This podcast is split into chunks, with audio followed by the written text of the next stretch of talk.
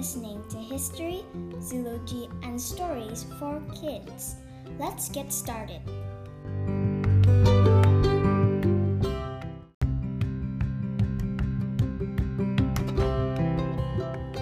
Hi, friends. Welcome back to History, Zoology, and Stories for Kids. Today we're going to be continuing our, astronomy edition, about Ty and another savanna animal. So, we left off last week about even the littlest mistake in making an airplane can make a huge effect. So, now we're going to be talking about the space exploration we're doing today and the things that we're going to do in the future. So, space exploration had to go on. Sending people into space wasn't the only way to do it. And some planets are so far away that no person could make the trip. At least not currently. Mars is the closest planet to Earth, and it is about 140 million miles away. That's still really far away for the, cl- for the closest planet to our Earth. Mechanical robots used during the space race were the answer, but scientists didn't want the robots to crash or get damaged upon landing. In the late 19, 1990s, they came up with a clever solution for the Mars Pathfinder. Once it reached Mars, parachutes opened and lowered it down. Then airbags popped up so that it would bounce safely on the surface of Mars. Mars Pathfinder analyzed samples of rocks and dirt and transmitted its findings back to Earth for scientists to study. Since the 1960s, the US and other countries have sent un- unmanned satellites up to orbit the Earth. Some are weather satellites. They send back images of Earth that show clear skies, patches of clouds, or storms that are forming. That information helps us to prepare for upcoming weather. So whenever you see a weather forecast, really it's not us who predicts the weather. It's our satellites. And other satellites are used for our GPS. The satellites can detect where we are and make the GPSs work. Communication satellites either receive signals from Earth or bounce them back to Earth. They're used when we make some phone calls or tune into some radio stations or watch some television channels. Scientists also rely on another unmanned satellite called space probes. Voyager 1 and Voyager 2 are the space probes that were only supposed to last until 1982. They are still hurtling far off into space. In 2012, Voy- Voyager 1 entered the space beyond the planets in our solar system called interstellar interstellar space. Voyager 1 has now traveled farther than anyone or anything from Earth has ever traveled before. Today, scientists from all over the world realize that information we gather from outer space needs to be shared. In the late 1990s, many countries worked together to launch the International Space Station, the or ISS. Now, before we continue talking about the ISS, we're going to take a short break and then we'll get back.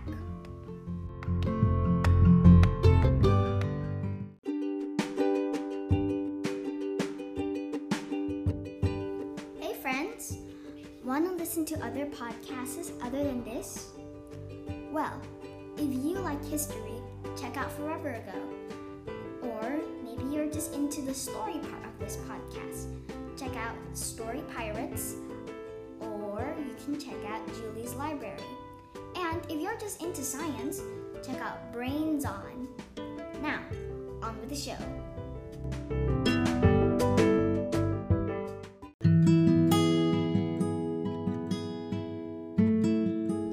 Hi, friends, and we're back. So it looks like a storm is brewing right now where I am. Well, that won't stop us from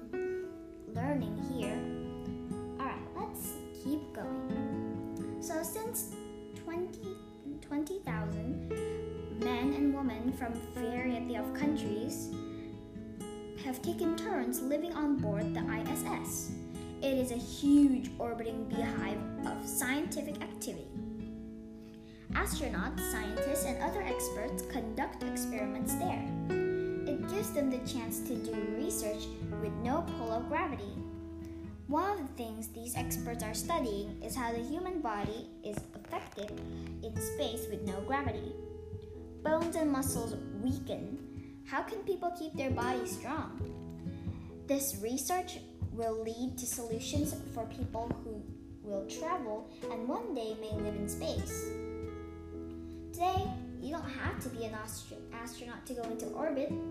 In the early 2000s, a few millionaires who passed a physical test went aboard the International Space Station. One person paid $35 million for his ticket. Another got a bargain and paid $20 million. More and more scientists in many countries realize that space travel needs to be open to other citizens. One business, one business person has created a spacecraft and is selling tickets for $250,000 each. The hope is that traveling into outer space will become cheaper and more common. Who knows? If you are in shape, in a few years, you may be planning your vacation in outer space, maybe even to the moon. Now that would be pretty incredible. Well, that's it for our epic space travel. Our next episode will be about science, so send us a, a voice message and we'll put it in our next episode. Our science episode will be all about science, of course. And we're asking you to send voice messages of you telling us what world problem would you like to solve and how would you do it? It can be some make machine, or maybe your solution is just doing some research about that. And send it to us using the link in the episode notes below. Keep listening.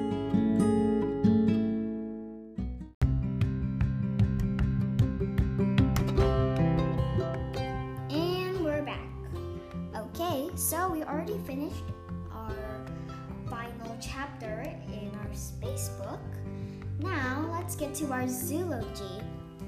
Hold on, just give me a sec. And there. Okay. Let's see our next savanna animals. Is the elephant. Alright, now let's start learning about elephants. So, as you know, elephants very, very big. They are even bigger than your dad. Believe me, they are much, much bigger. Now, you might have seen the movie Dumbo about a baby elephant with large ears who can fly. Now, in real life, elephants cannot fly. But here are some facts that I know. So, elephants are the largest land animals in the world. They are bulky and strong and have no natural predators. And they are, there are two kinds of elephants the African and Asian elephant. So, the African and Asian species are very different from each other. Both have distinct features and are easily identified. The African species are much larger than the, their Asian relatives. They also have less hair on their body. However, the most distinguished feature of the African elephant is its huge fan shaped ears. Moreover, both male and female African elephants have tusks, whereas only the males of Asian elephants have tusks. So that's a very big difference between them. The trunk is a combination of the nose and the upper lip. The elephant uses its strong, flexible trunk to carry objects, break off branches, and pluck leaves, and also drink water. So, some people might think that elephants drink water through water through their noses. Now that is not true. Scientists have shown that that's just a myth. Elephants just use their nose to suck up just use their big trunk to suck up that water and spray into their mouths. A little bit like uh, a straw that sprays out water into your mouth. Now, those are not real, but the trunk is close enough. So, the nostrils at the tip of the trunk help to smell. The elephant waves its trunk about to capture a scent. The trunk is then placed in the mouth to identify the scent. So they use their mouth and their nose to identify scent. The tusks, the tusks are actually elongated incisor teeth. So they are used for various purposes from from digging for food and water to territorial fight and defense.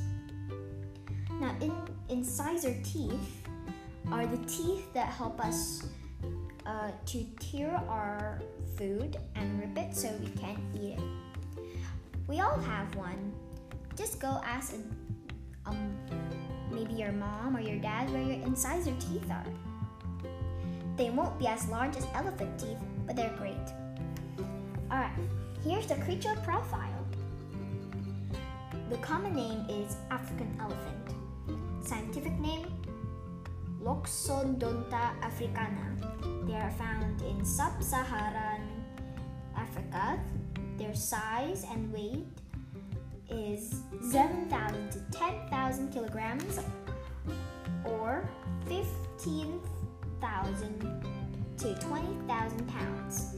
Their height is 3 to 3 3 to 3.5 millimeters. Sorry 3 to 3.5 meters and 10 to or 10 to 11.5 feet. They feed on branches and leaves. Their enemies are humans. Elephants are killed for their tusks. And their status is african, ele- Afri- african elephants are considered to be threatened so let's try to save these animals. Well, now we're going to take another short break and let's and then we're gonna get to our story. Let's listen to our mystery sound.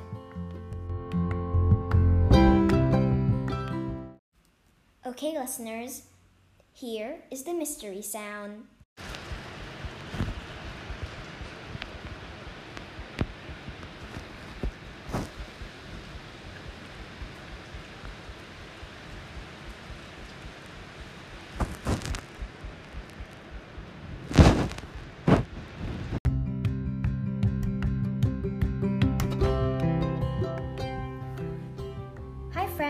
So we're back and we're about to read a story called Thingamajig Jamie. But first, I'm gonna give you a little clue about the mystery sound. It has something to do with weather satellites. Have any guesses? Well, we're going to hear the answer a little bit later in the show, and we're going to have another chance to listen to it. But now, let's read our story for a minute. Thingamajig Jamie by Bethany Robert Urbina. Jamie peeked out of her win- out of her bedroom window of her house on Charleston Street. A few houses down, she saw Ty once again, busily tinkering in his garage. I wonder if he's working on his project for the science fair, Jamie thought to herself. She leaned back into her room and opened her closet. Inside her closet, there were three shelves full of her own gadgets, shining, blinking, and humming in their own ways. No one knew about Jamie's inventions. She kept she even kept them hid, hidden from her brother Will. She picked up each of them and examined them with a sigh. Suddenly, behind her, a voice made her jump. What are these, Jamie? Jamie whirled around to see her mother standing at her closet door holding a basket of laundry. Jamie quickly slid a few hanging coats and dresses in front of her shelves, but it was no use. Her secret had already been discovered. Did you make these? Mom continued as she slid the hanging clothes back again. Jamie nodded quietly and to her mother and begged, Please don't tell anyone. Her mother turned to her, still shocked by everything she had seen. Jamie, I always knew you loved science, she said, but this is quite a skill you have. Why would you want to keep it a secret? You know Ty down the street? Jamie shrugged.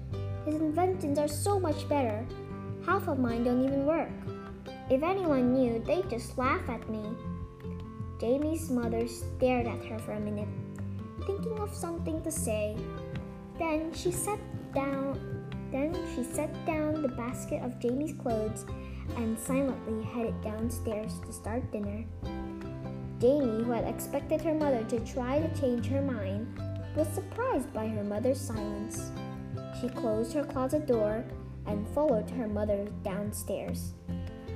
In the kitchen, Mom began wat- watching a Lana Ladle cooking show on her laptop while gathering utensils and ingredients for dinner. Jamie sat on a stool across from her mother and curiously watched her follow Lana's direction steps step by step. Just when Jamie thought her mother might have forgotten about her conversation upstairs, her mother proved her wrong. Your teacher called me earlier, she said, whisking oils and, and spices in a bowl. She said that there's a science fair coming up. The theme is the science of temperature. What if you built something for the fair?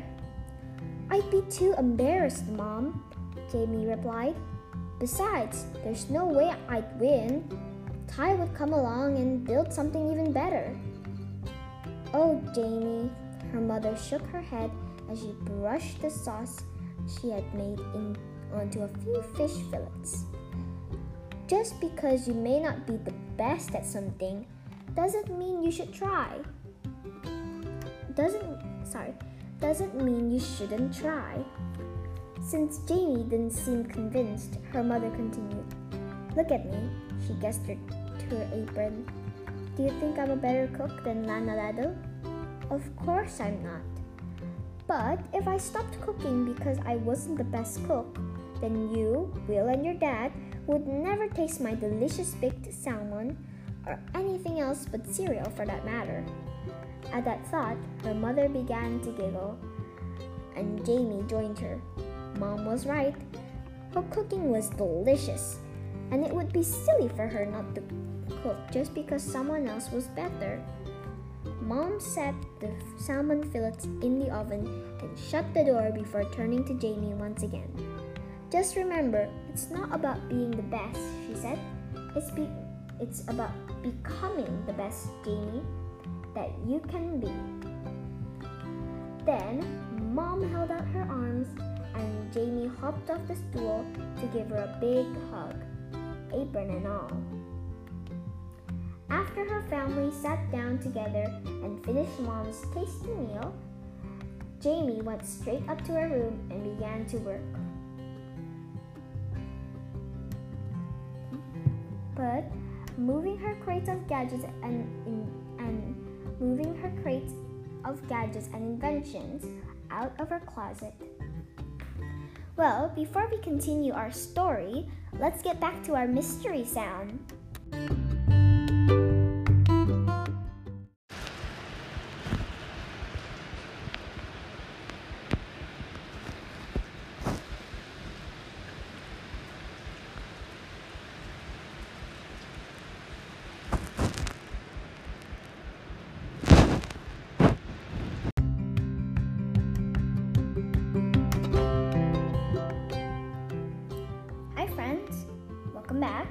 So, what do you think that sound was? Do you have any new guesses? Well, here's the answer. That was the sound of rain hitting the top of our roof. Alright, now that you know the answer, let's see what happened to Jamie. When the day of the science fair came, Jamie was ready to display her work. She called her invention the Sick Day Teddy Bear. It was a large stuffed bear that could turn warm or cold with the touch of a button. A thermometer pad on its right arm could take someone's temperature, and a little slot at the end of his left arm dispensed clean tissues. She smiled as one by one the judges came to review to review her gadget. Then she happened to glance across the gym to see Ty wearing what looked like a rain jacket. But when he pressed the button on the small control panel, the jacket began to change colors. The people in the gym began to point and gather around Ty's booth. He explained that his jacket was filled with a liquid that reacted to temperature by changing color and that he had a remote, remote that controlled the temperature of the jacket. Jamie's heart sank for just a moment. Her bear couldn't compete with an invention like that. Then she remembered her mother's words. It wasn't about winning, it was about doing her best. And she had done her best. She was proud of her work and someday she would learn even more and build something even better. As the school principal walked on stage and took the microphone, the people in the gym began, became quiet. The winner of this year's fair is, he announced, Ty Baxter. People all over the gym clapped and cheered as Ty walked on stage to receive his trophy. Jamie smiled and clapped with the crowd. Ty's invention was incredible, and she was glad he had won. She was about to go to his booth and congratulate him when she heard her name called. Jamie Miller, the principal said from the microphone, please come to the stage and accept the charity award for your invention, the Sick Day Teddy Bear. Everyone in the gym clapped and cheered just as loudly for Jamie as she made her way to the stage and received a trophy with a golden heart on top. An inscription on the bottom of the trophy read, For the student whose project best demonstrates the golden heart, compa- compassion for others. Just then, Jamie and Ty were asked to stand for a picture to print in the school paper.